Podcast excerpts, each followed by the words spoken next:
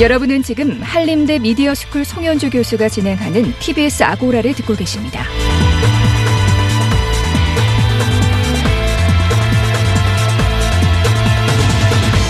이슈의 논점과 사실관계를 짚어보는 두 번째 광장 시간입니다. 첫 번째 광장에서 언론인의 영향력 관련 조사 결과를 가지고 이야기 나눠봤는데요. 두 번째 광장에서는 언론사 관련 조사를 살펴보겠습니다. 우리나라 언론의 전체적인 신뢰도는 오이시디 회원국 중 최하위 수준인데요. 하지만 개별 언론의 신뢰도에는 편차가 있습니다. 그 내용 말씀 나누겠습니다. 신미민주언론시민연합 사무처장 나오셨습니다. 안녕하세요. 네, 안녕하세요. 예, 언론이나 미디어에 대한 여론조사, 과거에는 좀 보기 힘들거나 크게 주목받지 않았던 조사들이거든요. 네. 근데 최근에 많은 관심이 생겼습니다. 네. 대표적인 언론 미디어 관련 여론조사 어떤 게 있나요? 네, 가장 오래된 여론조사는 주간지 시사저널이 천구백팔십구년부터 예. 가장 한국에서 영향력 있는 인물 이런 주제로 한 여론조사인데요. 여기에 언론인 항목이 있습니다. 언론사 항목도 있고요. 예. 어, 올해 가장 영향력 있는 언론 매체 여기에서는 제이티비씨가 삼십삼 점 팔 퍼센트로 일 위를 차지했고요. 예. 이 위는 근소한 차지만 삼십이 점 사 퍼센트로 케이비에스, 그리고 삼 위는 언론사는 아니지만 포털사이트 네이버가 삼십일 퍼센트로 세 번째 순위를 차지했습니다. 뒤를 이어서 조선일보가 사 위, 엠비씨가 오 위였습니다. 예. 그럼 우리나라의 뭐 대표적인 네. 그런 방송, 신문사들이 포함됐고 네이버는 이제 거기 포함되는 게 항상 논란이 되고는 합니다. 네. 근데 이제 이게 조사 대상은 어떤 식으로 결정이 되나요? 아, 네. 시사 저널의 조사 대상은요, 해마다 각 분야별 전문가 백 명씩 해서, 예. 예, 각 부문별로 백 명씩 해서 천 명인데요. 예를 들면 행정관료, 교수, 언론인, 법조인, 정치인, 기업인, 금융인, 사회단체인, 문화예술인, 종교인 이렇게 백 명씩 하는 어, 전문가 대상 여론조사입니다. 예. 최근에 또 여론조사 결과로 눈길을 끌었던 게 한국기자협회, 예, 현업단체를 예. 대표하죠.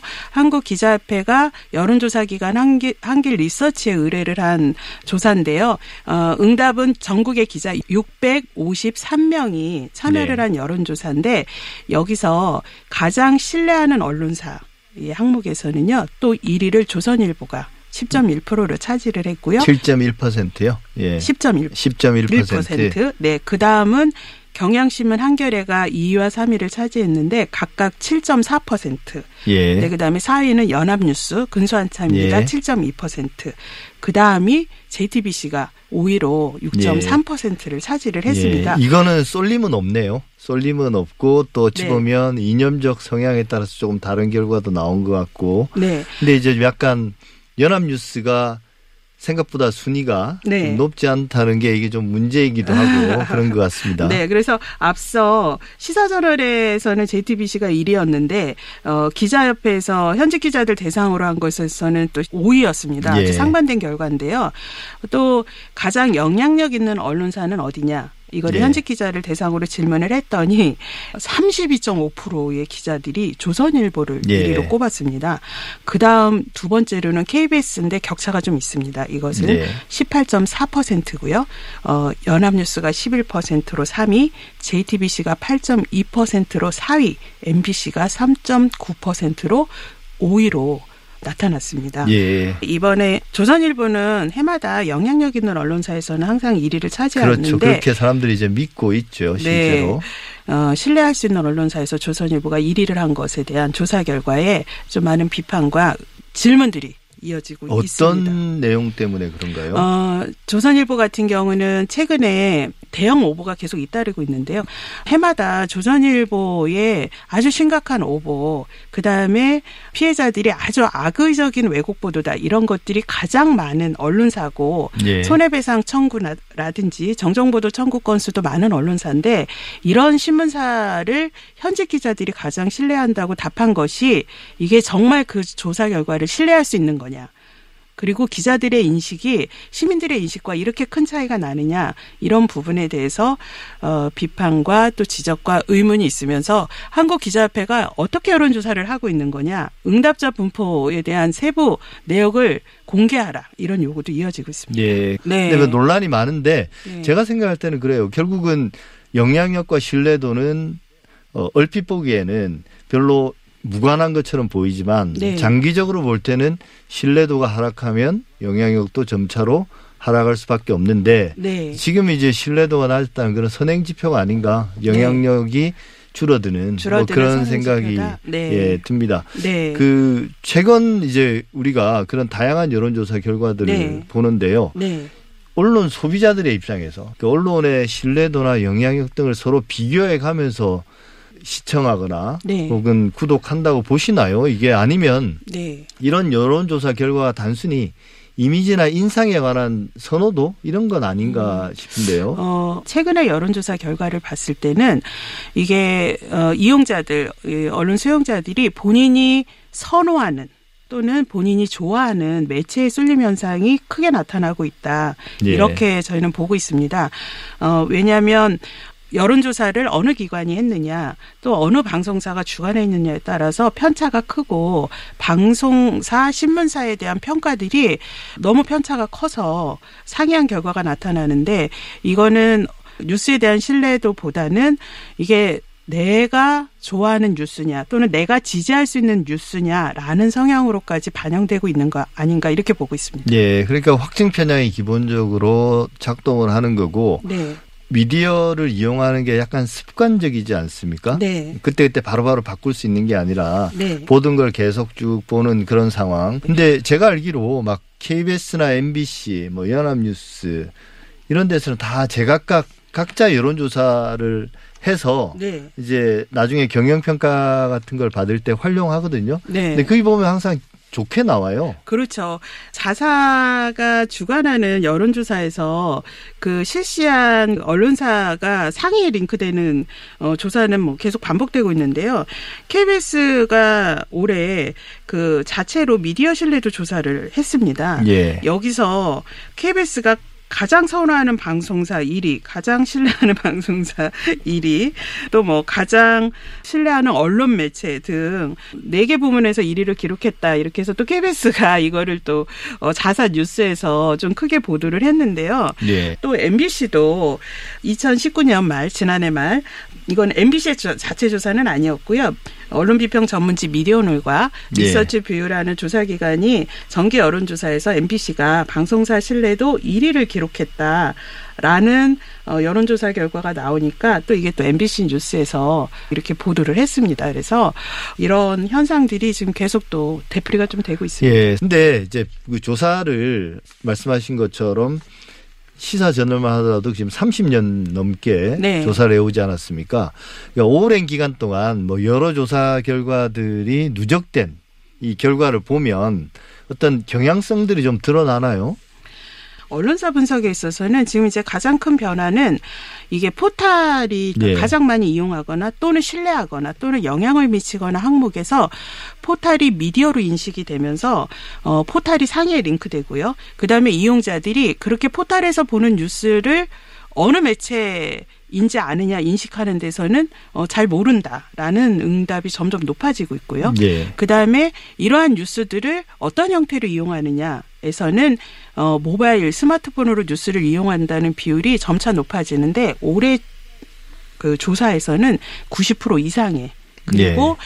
모바일과 스마트폰으로 본다는 거는 육십 대까지 구십 퍼센트를 예. 넘어서는 결과가 나옵니다. 그래서 이런 게 이 조사 결과에 좀 큰 변화고요. 또 예. 하나는 마찬가지로 이 언론과 뉴스 서비스라는 플랫폼에 대한 경계가 모호해지면서 수용자들도 이게 어느 언론사가 보도했는지를 크게 관여하지 않는다는, 개의치 않는다는. 예. 그러다 보니 어느 언론사를 신뢰하느냐 이랬을 때 순위에 대한 부분이 예전에는 영향력과도 직결이 되고 그 신뢰도가 매체에 대한 평가와도 직결이 됐는데 는데 예. 지금은 이게 이런 플랫폼이나 또는 저희 많이 이용하는 모바일 플랫폼에 어떻게 노출이 되고 보여지느냐가 좀 더 영향력을 미치고 있는 거 아닌가 이런 생각이 듭니다. 그러니까 예를 들면 이제 일반 시민들이나 국민들 같은 경우는 그냥 모바일, 네이버나 다음 네. 같은 포털 사이트를 통해서 보기 때문에 네. 그냥 눈여겨보지 않으면 기사만 읽지 그게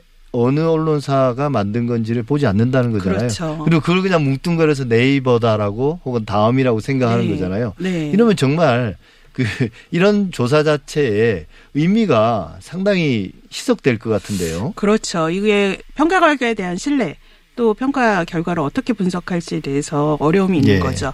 어, 특히 시민들이 뉴스 소비를 이렇게 포털 사이트라든지 아니면 모바일 플랫폼을 중심으로 소비하면서 뉴스의 의제 설정이나 이 또 언론이 갖는 여론 수렴 기능이 어, 실제로 시민들의 의사를 제대로 대변을 하고 있고 우리 사회의 공론장으로서의 역할을 언론이 하는 것에 있어서 이 기능이 다소 왜곡될 우려도 있다. 이런 점이 좀 지적될 수 예, 있습니다. 그런 면에서 이제 계속 그 우리가 포털을 통해서 뉴스를 소비하기 시작한 그때부터 네이버와 다음에 문제 제기를 해왔고 좀 더 많은 사회적 책무를 지라고 그렇게 네. 이제 요청해 왔는데 그 갈등이 여전히 진행형이죠. 예. 신문사들의 영향력은 어떻습니까? 우리가 처음에 이제 조중동이라는 말이 만들어질 즈음에 네. 어찌 보면 여론시장을 독과점하고 있었거든요. 그만큼 네. 그 영향력도 막강했었고요. 네. 근데 이제 말씀하신 것처럼 그 위에 무수히 많은 매체들이 생겼고 네. 또 이제 확증편향처럼 뭔가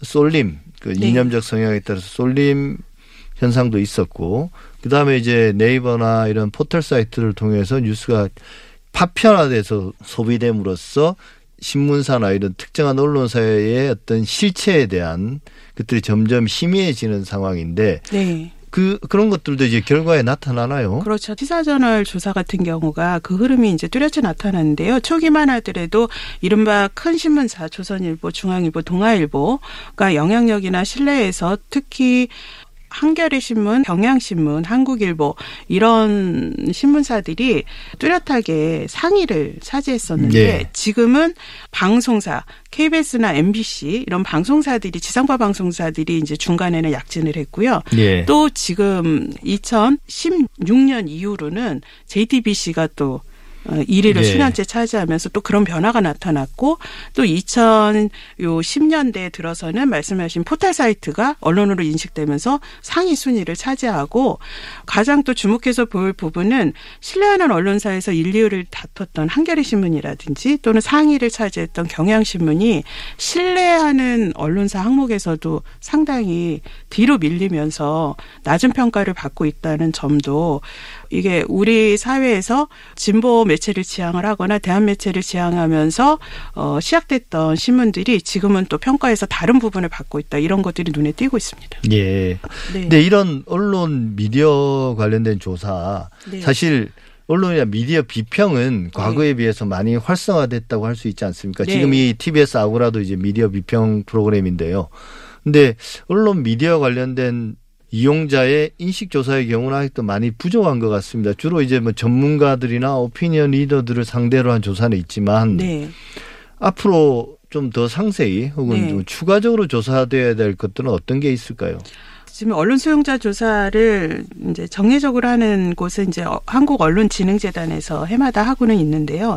어, 주로 영향력이라든지 신뢰도 이런 것들이 주요 항목으로 되고 있는데 이게 이용자 입장에서는 왜 언론에 대한 신뢰도가 낮은 경우 왜 신뢰하지 않는가? 라는 예. 이유들 어 그리고 언론이 신뢰를 높이기 위해서 어떤 역할을 해야 되는가 예. 또 시민들이 언론에 바라는 사항은 무엇인가 또는 기자나 피디들 이런 언론인들에게 어떤 걸 문제점으로 느꼈는가 또는 우리 사회에 어떤 긍정적 역할을 하는가 긍정적 역할을 언론이 하기 위해서 과제는 무엇인가 이렇게 독자와 시청자 시민의 관점에서 언론의 역할을 좀 조명하고 이끌어주는 좀 수용자 인식 조사가 더 많아지고 활발하게 좀 되었으면 하는 바람입니다. 예, 사실 아예 이참에 네. 따로 우리나라 네. 언론에 대해서 그냥 막연하게 신뢰도가 낮다, 높다 이렇게 그렇죠. 그런 조사 결과를 놓고 보면 사실은 더 좀 불신하게 되더라고요. 네. 그럼 좀 더 구체적으로 왜 그런지를 진단할 수 있는 그런 조사들이